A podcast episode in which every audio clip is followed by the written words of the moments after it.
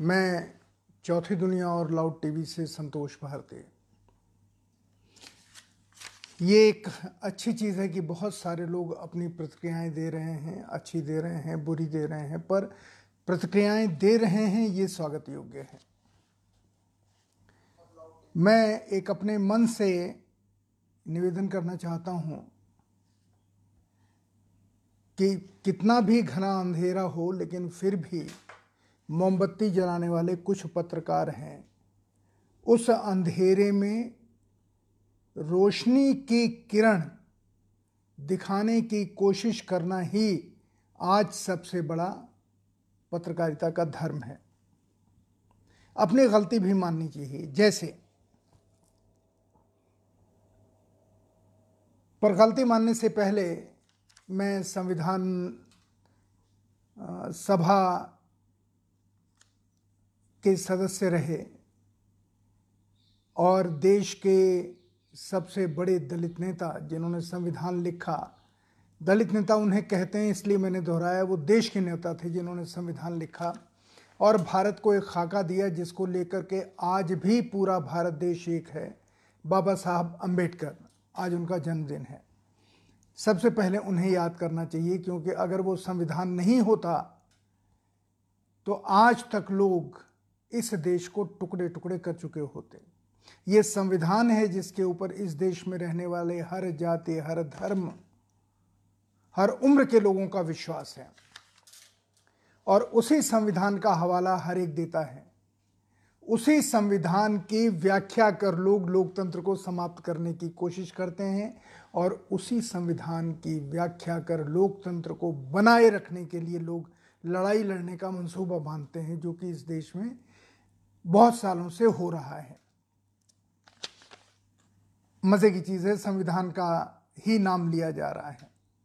तब फिर संविधान सभा में हुई बहसों को पढ़ने की इच्छा होती है, जिससे पता चलता है कि संविधान सभा के निर्माताओं का संविधान बनाने के पीछे उद्देश्य क्या था, उनकी मंशा क्या थी, उनकी भावना क्या थी। आपको भी अगर मौका मिले तो आप अवश्य पढ़िए कि संविधान सभा की बहसें कि संविधान आखिर बना कैसे, उसके जो नियम, उपनियम, कायदे, कानून बने, उसके जो पैरामीटर्स बने, वो कैसे बने और कितनी सार्थक बहसों के बाद बने, और हमारे पूर्वज कितने समझदार थे। आज लगता है कि हमारे नेता कितने खोखले और कितने बेहूदे दिमाग के हैं। जब संविधान सभा की बहसों को पढ़ते हैं, तब। तब लगता है ये कितने अज्ञानी थे और वो कितने ज्ञानी थे। संभव हो और मौका मिले तो पढ़िएगा ज़रूर। वो किसी भी सीरियल जो टेलीविज़न पर आते हैं, किसी भी बहस से लाख नहीं, करोड़ नहीं, खरब अरब, नील, पद्म, जितने गुना ज़्यादा कहिए, उतनी समझदारी की बात उस संविधान सभा में हुई थी। संभव हो तो पढ़िए। आज जो टेलीविज़न पर बहसें बहसें होती हैं इनको हम किसके बीच की बातचीत कहें, हम नहीं कह सकते, हम किसी का अपमान नहीं करना चाहते। पर संविधान सभा की बहसों को जब आप सुनेंगे तो लगता है कि आज कीड़े मकोड़े बिलबिला रहे हैं और बोलने की कोशिश कर रहे हैं। कोशिश कीजिए संविधान सभा की बहस को पढ़िए।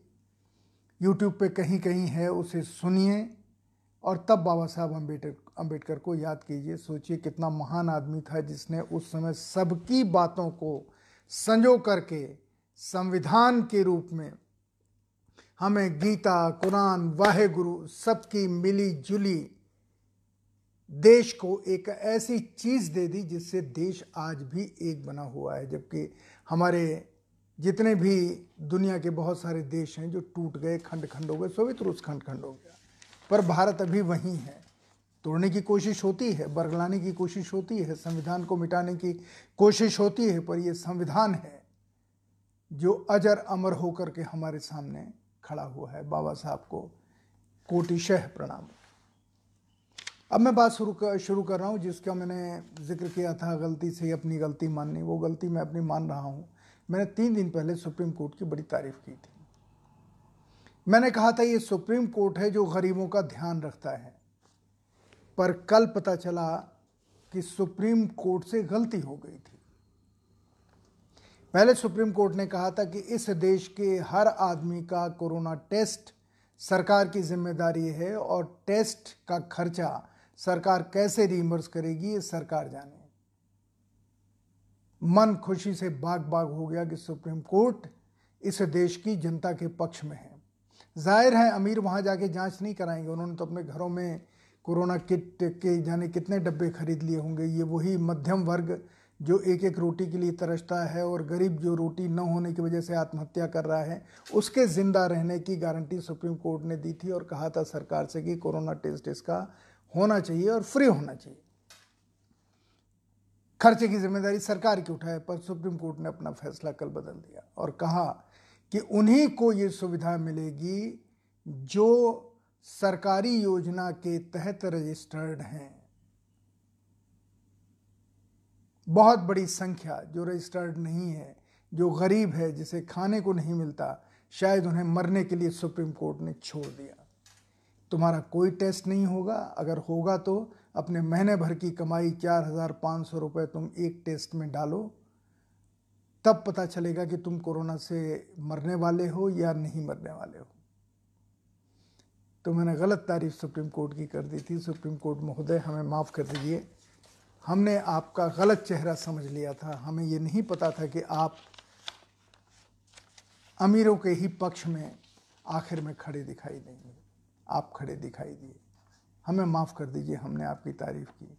आपका वक्त ज़ाय किया। आप खुश हुए होंगे, पर हम इससे अब दुखी हो गए। देश की जनता दुखी हो गई।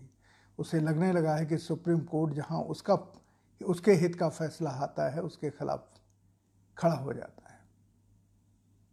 ये मैं अपने क्षमा के साथ शब्दों में कहूँगा, ये लोकतंत्र का एक ऐसा अंतर्विरोध है जो नहीं होना चाहिए। ये लोकतंत्र की त्रासदी है। लोकतंत्र की एगोनी का एक सिम्टम है। दूसरी, सोशल मीडिया के ऊपर जो लोग सोशल मीडिया को अपना पैमाना मानते हैं ये आज मेरे पास कागज़ कम है, क्योंकि कागज़, कागज़ों की दुकान खुली नहीं है तो मैं कहीं कहीं नोट्स ले रहा हूँ, जिनके बारे में मैं अपनी कम बुद्धि के साथ आपके साथ आ सकूँ। इसलिए कुछ चीज़ें टुकड़ों में आएँगी, पर आएँगी सही।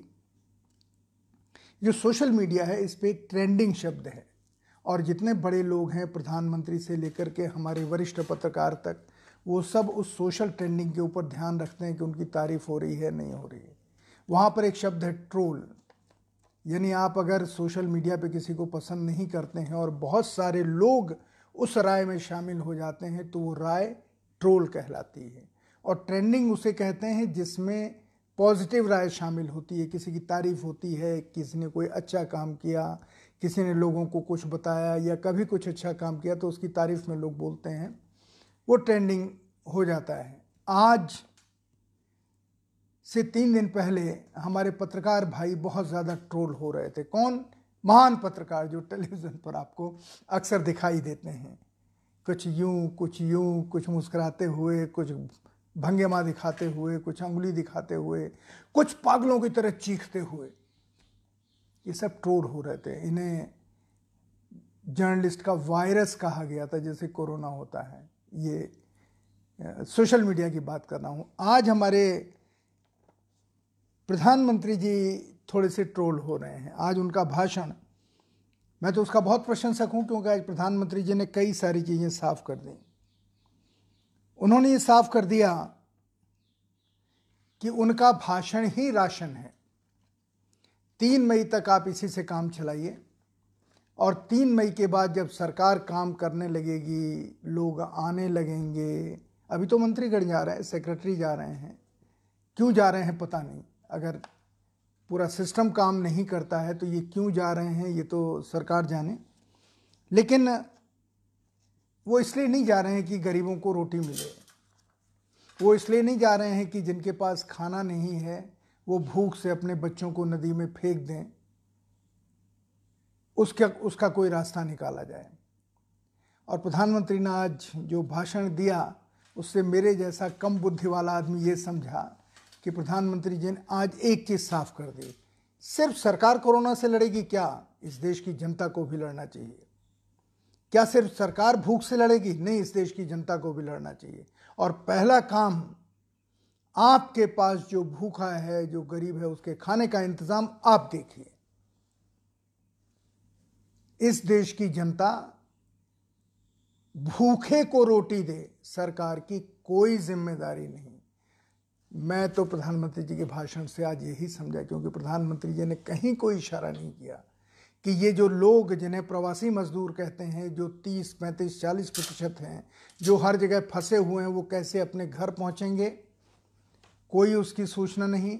वो बार बार चिल्ला रहे हैं उसी सोशल मीडिया के ऊपर जिसका प्रधानमंत्री जी ने स्वयं प्रचार किया। हम भूखे हैं हमको खाना नहीं मिल रहा है हम क्या करें? और रात में उनमें से कुछ लोग आग लगा देते हैं, लूटपाट करते हैं तो फिर पुलिस उनके ऊपर शायद, मेरा ख्याल है गोलियाँ ही चलाती होगी जिसकी खबरें नहीं आ रही हैं।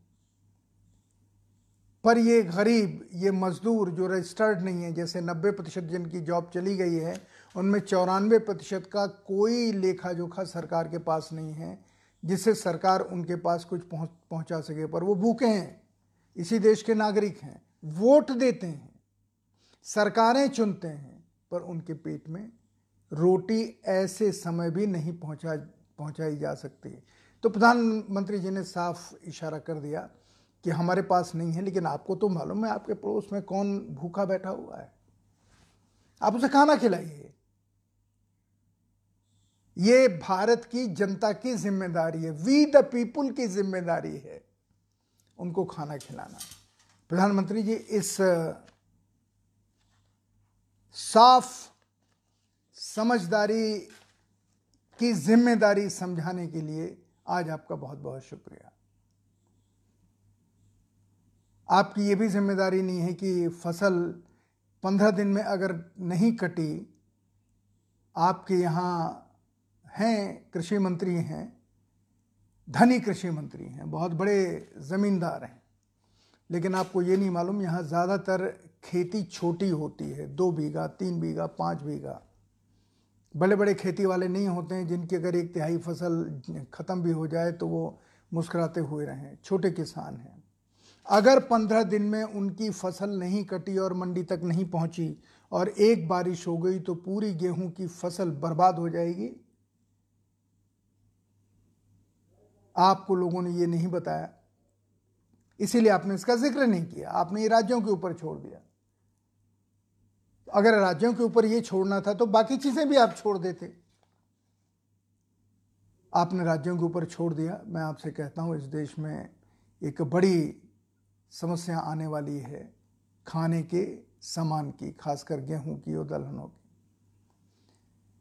जो मंडी में नहीं पहुंचेंगी, बिक नहीं पाएँगी, सस्ते में बिकेंगी, किसान किसी तरीके से अपनी रोटी चला लेगा, पर आ, हमारे पास तक आते आते उसका भाव आसमान छू जाएगा। सब लोग कह रहे हैं कि कोरोना के बाद बड़ी मंदी आने वाली है। आपकी सरकार को तो इन सारी चीज़ों का हल निकालना चाहिए, पर वो हल निकलता कहीं दिख नहीं रहा है।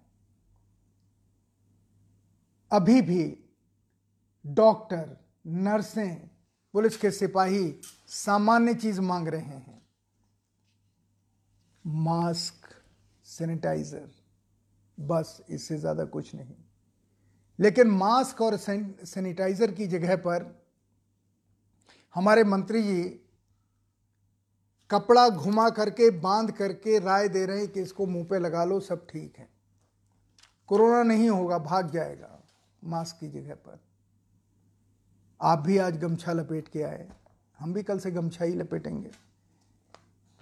अगर हो गया कोरोना तो आपके नाम और नहीं हुआ तो भी आपके नाम, क्योंकि अब आपने आज इशारा दिया कि एक अंगोछा लपेट लो और थोड़ी देर के बाद उसको नीचे हटा लो बात करते समय। मैं इस दर्द से और तकलीफ़ से आपसे कह रहा हूँ कि आज आपसे आशा थी कि देश के उन लोगों के लिए जो भूखे हैं उनका कोई रास्ता आपने इतने दिनों में सोच के निकाला होगा। लेकिन आपने नहीं निकाला, और इसके लिए धन्यवाद कि आपने जनता से कह दिया कि कम वक्त तो तुम्हारी ज़िम्मेदारी है, हमारी थोड़ी ज़िम्मेदारी है। हम अर्थव्यवस्था भी चलाएँ, हम पीएम केयर फंड में पैसा भी लेके आएँ, उसमें फ्रॉड हो रहा है, उस फ्रॉड को भी पकड़ें। हुआ ना फ्रॉड पीएम केयर फंड में? किसी ने अलग बना लिया और उसमें करोड़ों रुपए निकल गए, वो पकड़े नहीं गए आज तक। हम क्या क्या करें? हमारे मंत्री सुनाम धन्य हैं वो जो कर रहे हैं वो कर रहे हैं। लेकिन आज आपका सोशल मीडिया पे ट्रोल हो, ट्रोल होना अच्छा नहीं लगा। हालत यह हो गई प्रधानमंत्री जिसके ऊपर आपको बोलना चाहिए कि लोग सब्ज़ी खरीदने से पहले ठेले वाले का नाम पूछते हैं। हमारे भारत महान जिसके आप अजीम शान बादशाह हैं, प्रधानमंत्री हैं, आपके यहाँ नाम पूछकर सब्ज़ी खरीदी जाती है और नाम पूछकर सब्ज़ी लूटी जाती है। नाम पूछकर ठेले वाला पीटा जाता है। आपकी ज़िम्मेदारी नहीं है। ज़िम्मेदारी है आपको अपना परम पूज्य मानने वाले टेलीविज़न चैनल के महान एंकर और एंकरनियों की, जिन्होंने इस देश को सचमुच बांट दिया। सोशल डिस्टेंसिंग अगर किसी ने की है, टेलीविज़न चैनल ने की। अच्छा प्रधानमंत्री जी, मुझे एक अजीब चीज़ लग रही है। ये शब्द किसने दिया? सोशल डिस्टेंसिंग, सामाजिक दूरी। होना तो ये चाहिए था, शारीरिक दूरी। दो व्यक्ति, एक व्यक्ति का एक शरीर होता है, दो शरीरों के बीच में कितनी दूरी होनी चाहिए? तीन फीट होनी चाहिए, पाँच फीट होनी चाहिए, जितनी भी दूरी होनी चाहिए। शारीरिक दूरी का, की बात होनी चाहिए। पर जिसने सोशल डिस्टेंसिंग की, वो बहुत ही बुद्धिमान, खतरनाक आदमी है। उसने हिंदू, मुसलमान, छोटी जाति, बड़ी जाति, अगड़ा, पिछड़ा, ब्राह्मण, गैर ब्राह्मण, ठाकुर, गैर ठाकुर, अपर कास्ट, लोअर कास्ट, ये सोशल डिस्टेंसिंग होती है। देश को उसने बांटने में अहम रोल प्ले किया और उस चीज़ का झंडा कौन सा झंडा? जो दिग्विजय करने के लिए अश्वमेध यज्ञ का घोड़ा लेके चलता है झंडा, वो झंडा हमारे इन महान सपूतों ने, जो टेलीविज़न चैनल के एंकर्स हैं, इन्होंने संभाल लिया। और इन्होंने सचमुच सोशल डिस्टेंसिंग कर दी। शारीरिक शारीरिक डिस्टेंसिंग नहीं, सोशल डिस्टेंसिंग इन्होंने कर दी। निवेदन है, मैं गलत बोल रहा हूँ हो सकता है कल कोई सिपाही आ जाए, कहेगा कि तुम सोशल डिस्टेंसिंग की गलत परिभाषा कर रहे हो। शारीरिक डिस्टेंसिंग कोई चीज़ नहीं है। सोशल डिस्टेंसिंग इंपॉर्टेंट है। छोटी छोटी जाति, बड़ी जाति, अगड़ा, पिछड़ा, हिंदू, मुसलमान, इनके बीच की दूरी बढ़ानी है। तुम गलत कह रहे हो, गलत समझा रहे हो, चलो जेल, चले जाएँगे पर हम समझ नहीं पा रहे हैं। आपने ये जो कहा कि खाने की ज़िम्मेदारी तुम्हारी है, आपने सारी जनता पे कर दी, पर खाली आप इसकी ज़िम्मेदारी अपने भक्तों पर डाल देते कि तुम मुझे पूजा करते हो, मेरे मंदिर बनाते हो, मेरी मूर्ति बनाते हो, घर में दिया जलाते हो, मेरी आरती करते हो, दस लोगों को खाना तो खिला दो। अगर आप ये अपील करते, मुझे पूरा विश्वास है कि इस देश में कोई भूखा नहीं सोता। हर एक को खाना मिल जाता। संघ के लोग खाली बंगलोर में खिला रहे हैं, बाकी जगह भी खिला रहे होंगे, पर सामने नहीं आ रहे। संघ के लोग ही खिलाते हैं। बाकी लोग तो काहिल हैं, आप कह सकते हैं, वो आपके विरोधी हैं। मैं ये इसलिए कह रहा हूँ कि आप अच्छे आदमी हैं, आपसे नहीं शिकायत करेंगे तो किससे शिकायत करूँ, करेंगे? लेकिन एक ही चीज़ अच्छी है कि आपके यहाँ I S I I P S अभी भी कुछ ईमानदार हैं। और सोशल मीडिया पे जितनी भी अफवाहें चल रही हैं, या ये सोशल डिस्टेंसिंग बढ़ाने की बात हो रही है, और सोशल डिस्टेंसिंग का एक ही मतलब है कि पहले मुसलमान को, फिर दलित को दूर करो। इसको साफ़ करना, इसका खंडन करना कुछ हमारे पुलिस अधिकारी और आईएएस अधिकारी जगह जगह कर रहे हैं। हो सकता है बहुतों की नज़र में वो देशद्रोह का काम कर रहे हों, क्योंकि वो उनके बयानों से वो दूरी जो बढ़ रही थी थोड़ी सी थमी है। पर मैं जानता हूँ कि आपको प्यार करने वाले इसे देश विरोधी काम मानते होंगे। पर मैं उनको सलाम करता हूँ उन पुलिस अधिकारियों को और आईएएस अधिकारियों को, जो टेलीविज़न तो उनकी बात दिखाते नहीं हैं, वो सोशल मीडिया पे आकर के खंडन करते हैं। और छोटे छोटे लोग जो मोबाइल लेकर के उनकी बाइट लेते हैं, उनको वो बिना झिझक, बिना बिना किसी परेशानी के बेधड़क अपनी बाइट देते हैं कि ये गलत छपा है, ये गलत छपा है, सही है। इसलिए उन्हें नमस्कार करना ही चाहिए।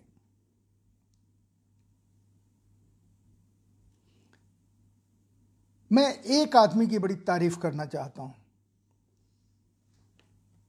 और सचमुच करना चाहता हूँ। सिप्ला के मालिक हैं, सिप्ला एक बड़ी दवा कंपनी है।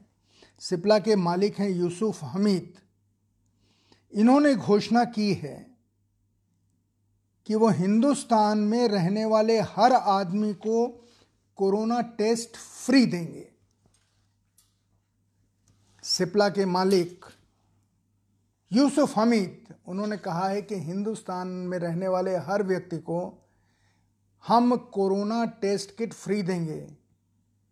अब किसी को शर्म तो आनी चाहिए, जिसने कहा कि फ्री किट सरकार को देने का आदेश दिया था कि वो पैसे का इंतज़ाम करे। एक संस्था है जिसने ये आदेश दिया था और फिर आदेश वापस ले लिया कि नहीं, सबको नहीं देनी है, सबसे पैसा लेना है। अब इसके पीछे का रहस्य इस देश की जनता समझेगी। लेकिन ये व्यक्ति जो यूसुफ हमीद है, सिप्ला का मालिक है इसको बहुत घाटा होगा। इस देश में करीब आपको 135 करोड़ का देश है तो 100 करोड़ किट तो बांटनी पड़ेंगे। जो खुलेआम छाती ठोंक के दावा कर रहा है कि मैं हर एक को किट दूँगा, सिप्ला का मालिक जो दवा कंपनी है। हमीद साहब, आपके पास मेरी बात नहीं पहुंचेगी, लेकिन अगर पहुँचे, मैं आपको सैल्यूट करता हूँ। आपके जैसे ही बिजनेसमैन चाहिए। मुझे वो बिजनेसमैन वो वो लोग भी बहुत पसंद आए, जिन्होंने कहा कि हम कोई पैसा किसी फंड में नहीं देंगे, हम सीधे खाना खिलाएँगे। सलमान खान और शाहरुख खान। ये सीधे भूखों को खाना खिला रहे हैं। लेकिन सिप्ला के मालिक को मैं बधाई देता हूँ कि उन्होंने ये घोषणा की। और आप में से जो भी इंटरनेट पे उनका वेबसाइट तलाश सकें, उन्हें बधाई दीजिए, ताकि वो अपने उस फ़र्ज़ को की अदायगी कर सकें, जिसका उन्हें, उन्होंने वादा इंसानियत से और इस मुल्क से किया है और शायद अपने अल्लाह से किया है। कई पुलिस वालों के भी एक वर्ग को बधाई देने की इच्छा हो रही है। आपको शायद नहीं मालूम है। कई थानों में गरीबों के लिए भोजन बन रहा है।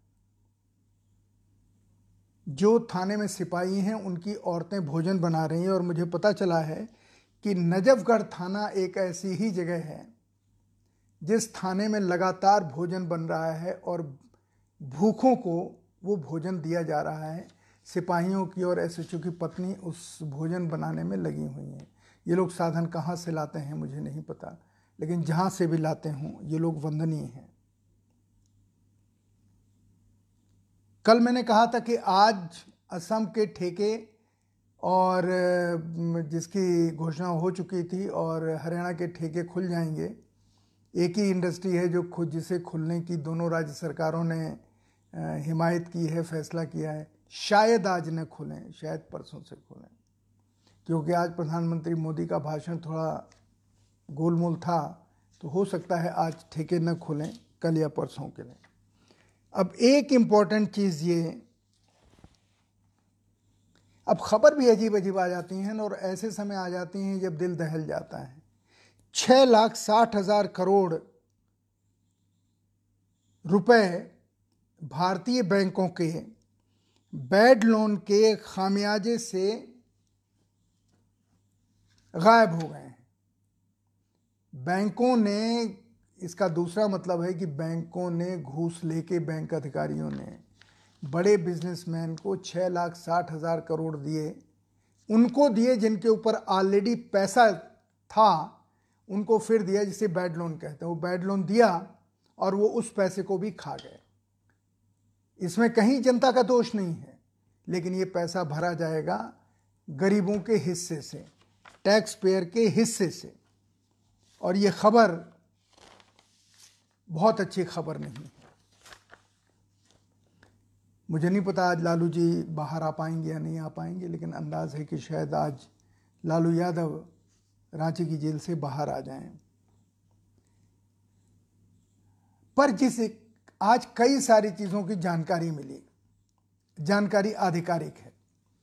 इसलिए मैं आपको, मैं आपके के साथ, गर्व के साथ ये जानकारी इस आशा से शेयर करना हो कि जब ये प्रोग्राम ख़त्म हो जाए तो आप इसको रिपीट सुनिए और उन चीज़ों को नोट कीजिए, क्योंकि अभी आपके पास कागज़ पेन नहीं होगा। आज ये हमें बताया गया कि जिस समय कोरोना वायरस का भारत में कोई मरीज़ नहीं था, उसके पहले से ही जो विदेश से भारत आने वाले लोग थे, उनकी स्कैनिंग शुरू हो गई थी कि इनमें कोरोना है कि नहीं है। पहले मुझे हँसी आई, फिर मैं चुप हो गया कि शायद मैं मंद बुद्धि हूँ। हो सकता है ऐसा हो गया हो। हालाँकि हम, जो बाकी के बयान हैं, जो हमारे स्वास्थ्य मंत्री के, इतने अच्छे आदमी हैं, इतने अच्छे दोस्त हैं। जब मिलो तो मुस्कुरा के मिलते हैं स्वास्थ्य मंत्री। पर उनको किसने ये जानकारी दी, जो जानकारी देश के सबसे बड़े नेताओं के पास पहुँची, कि जब कोरोना वायरस का कोई मरीज़ था ही नहीं, उससे पहले से हमारे हवाई अड्डों पर कोरोना वायरस की स्कैनिंग शुरू हो गई थी, जो हिंदुस्तान आते थे। ये सत्य नोट कर लीजिएगा और इसको जांचिएगा कि देखिए कितनी बड़ी चीज़ हमने की जो दुनिया में किसी ने नहीं की। अब एक और खबर है जो नेट पे है, हमारे अखबारों में है। कि भारत में पहला कोरोना केस 30 जनवरी को केरल में मिला था। डेट ध्यान रखिएगा 30 जनवरी को केरल में पहला कोरोना वायरस केस हमें मिला था। और उस 30 जनवरी के केस के 24 दिन के बाद, यानी 24 फरवरी को अहमदाबाद में नमस्ते ट्रंप कार्यक्रम हुआ था। जिसमें कितने लोग इकट्ठे हुए थे? जब ट्रंप साहब उतरे थे, उनके स्वागत में पूरे दोनों रास्ते लोग थे। स्टेडियम पूरा भरा था खचाखच। किसी को वहाँ ऐसे करने की, इतनी हिलने की जगह नहीं थी। लेकिन 30 जनवरी को पहला कोरोना केस केरल में मिला। उसके 24 दिन के बाद हमने नमस्ते ट्रंप प्रोग्राम किया। जिसमें लाखों लोग आए जिसका ट्रंप ने सारी दुनिया में गायन गायन किया। बजाय अपने यहाँ कोरोना के, की तलाश करते, कोरोना के खिलाफ स्ट्रेटजी बनाते, वो भारत की भीड़ का स्वागत कर रहे थे और 24 फरवरी को ये सब हुआ। कोरोना में पहली मौत, कोरोना में भारत में पहली मौत 9 मार्च को हुई। डेट ध्यान रखिएगा 9 मार्च को है। और अब यही सोचिए कि 9 मार्च को जब कोरोना की पहली मौत हो गई, कोरोना केरल में पता चल गया, चाइना उसके किलोमीटर आगे आगे चल रहा था, वुहान उसके पहले हो चुका था, लोग मर रहे थे, ये पता चल गया था कि कोरोना वर्ल्ड वाइड वायरस है, कोरोना को हम कहाँ से आया, क्या हुआ पता नहीं, लेकिन हम कुछ अभी कर नहीं सकते हैं तो हमने भोपाल से बेंगलुरु 9 मार्च को जिस दिन पहली मौत हुई 9 मार्च को हमने विधायक बीजेपी के बेंगलुरु भेज दिए भोपाल से। डेट याद रखिएगा। और कोरोना के ले, को लेकर 17 मार्च को मध्य प्रदेश विधानसभा स्थगित हुई। 20 मार्च को कमलनाथ सरकार उसी कोरोना के बीच में विश्वास मत हासिल करती, करने की कोशिश करती है, कर नहीं पाती है।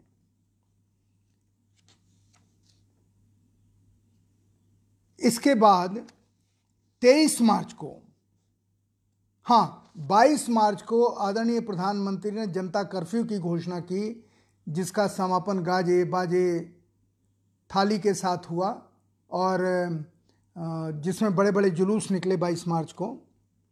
23 मार्च को शिवराज सिंह जी की सरकार भोपाल में बनी।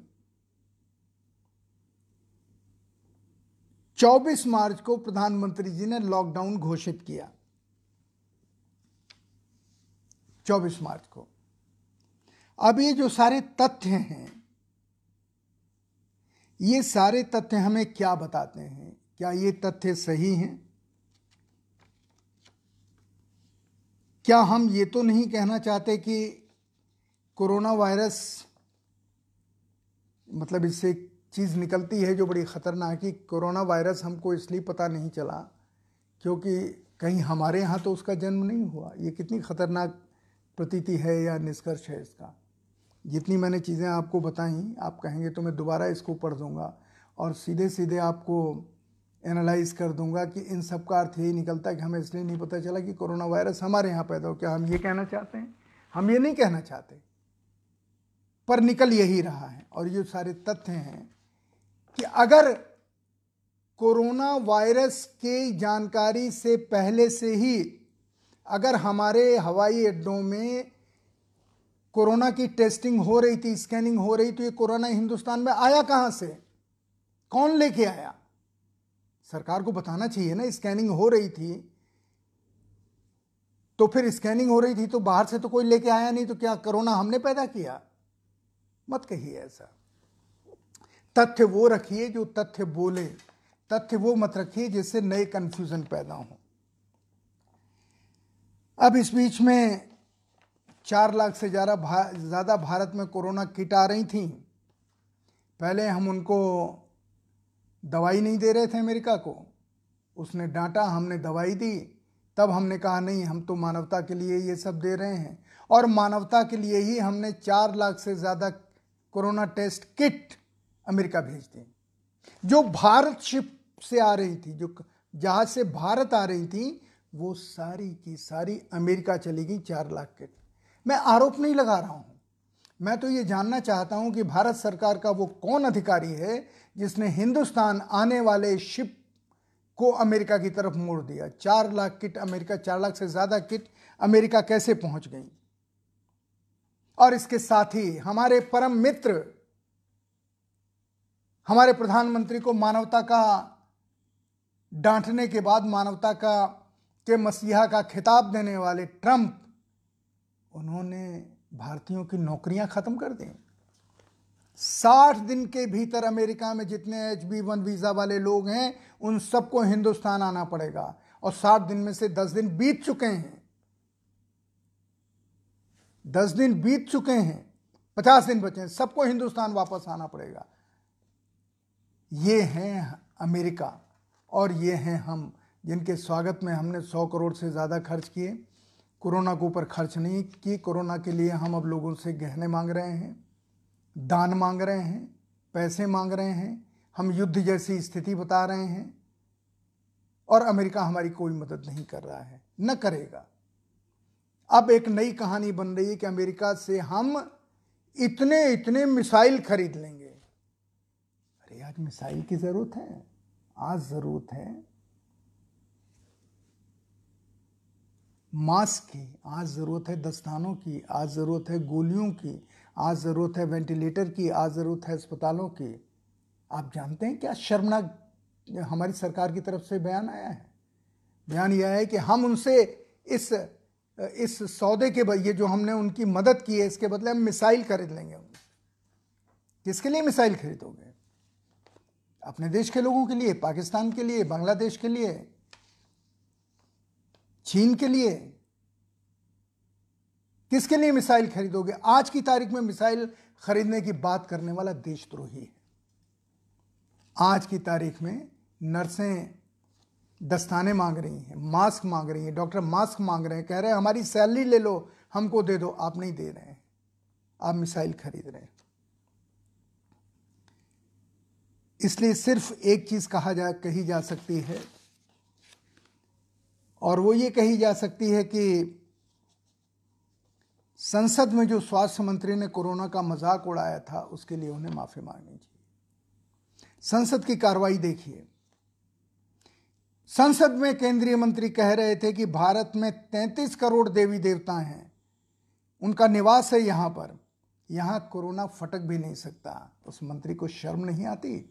भारत सरकार का मंत्री है और कहता है कि इस देश में 33 करोड़ देवी देवता हैं। यहाँ पर कोरोना फटक नहीं सकता, अब कहाँ से कोरोना फटक गया? अब क्यों आप लॉकडाउन कर रहे हैं? अब आप क्यों डबल लॉकडाउन कर रहे हैं? आप क्यों अपने घर में बैठे हुए हैं? ये बेशर्म मंत्री मोदी जी, इन्हें निकाल बाहर कीजिए। ये आपकी जितनी, जितना चेहरा आपका ख़राब कर सकते हैं, उतना ये ख़राब करने की कोशिश कर रहे हैं। ये आपके आपके पक्षधर नहीं हैं। और इतना ही नहीं एक मंत्री तो कह रहे हैं, कोरोना पछाड़ हमारे यहाँ बजरंग बली हैं। वो कोरोना को पछाड़ देंगे। कोरोना पछाड़ बजरंग बली नाम दिया था उन्होंने। और एक कह रहे हैं कि, गोमूत्र पिलाओ और गोबर लेप कराओ, कोरोना नहीं आएगा। ये सारे लोग जेल में जाने लायक हैं, जो इस देश के लोगों में अंधविश्वास का प्रचार करते हैं। और प्रधानमंत्री जी अगर ऐसा है तो अभी आज आपने आयुष मंत्रालय का नाम लिया कि वो जो आपको सुविधा आयुष मंत्रालय से कहिए ना कि इन सब लोगों को पकड़ के जिनको कोरोना हुआ है उनको गोमूत्र पिलाएँ और गोबर इनका लेपन करें? या इसका खंडन कीजिए कि आपके नाम के ऊपर कितना ज़्यादा एक गलत किस्म का जहर लोगों के दिमाग में घोला जा रहा है। वो आदमी अपने बचाव की जगह पर गोमूत्र और गो, गोबर की बात कर रहा है। और एक ने गोमूत्र पिया आपका बीजेपी का कार्यकर्ता ही जेल में है जिसने गोमूत्र पी लिया था। सोचने का सवाल है लेकिन क्यों नहीं सोचा जा रहा है?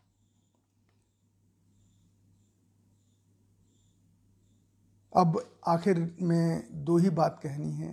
एक तो ये कहना है कि अपने लोगों से कह दीजिए, कहीं इसका ज़िम्मा भी जवाहरलाल नेहरू के ऊपर न डाल दें कि कोरोना जो आज पैदा हुआ है, इसकी जड़ जवाहरलाल नेहरू ने डाली थी। किसी समय कुछ तो मज़ाक होना चाहिए, पर आपके यहाँ ऐसे महान ज्ञाता हैं जो कह देंगे कि जवाहरलाल नेहरू ने अगर ये किया होता तो आज कोरोना नहीं पैदा होता। उस समय अगर उन्होंने चीन को दो हज़ार बासठ में हरा दिया होता, अपने कब्जे में कर लिया होता तो कोरोना नहीं आता। कुछ भी कह सकते हैं।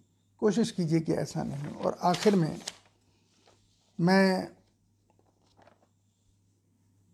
साहिर साहब को याद करता हूँ। साहिर साहब ने लिखा था, देखिए शायर कभी कभी लिखता है, वो कब सही हो जाए पता नहीं। आदमी को चाहिए वक्त से डर कर रहे। साहिर लुधियानी ने लिखा लुधियानवी ने लिखा, आदमी को चाहिए वक्त से डर कर रहे। कौन जाने किस घड़ी वक्त का बदले मिजाज ये सबके लिए, ये दुनिया के लिए भी है, देश के लोगों के लिए भी है, गलत फैसला करने वाले लोगों के भी और प्रधानमंत्री जी के लिए भी आदमी को चाहिए वक्त से डर कर रहे, कौन जाने किस घड़ी वक्त का बदले में मिजाज ब्रिटेन के प्रधानमंत्री कोरोना से जीत के घर वापस आ गए हैं। अच्छी खबर है। नमस्कार। जय हिंद।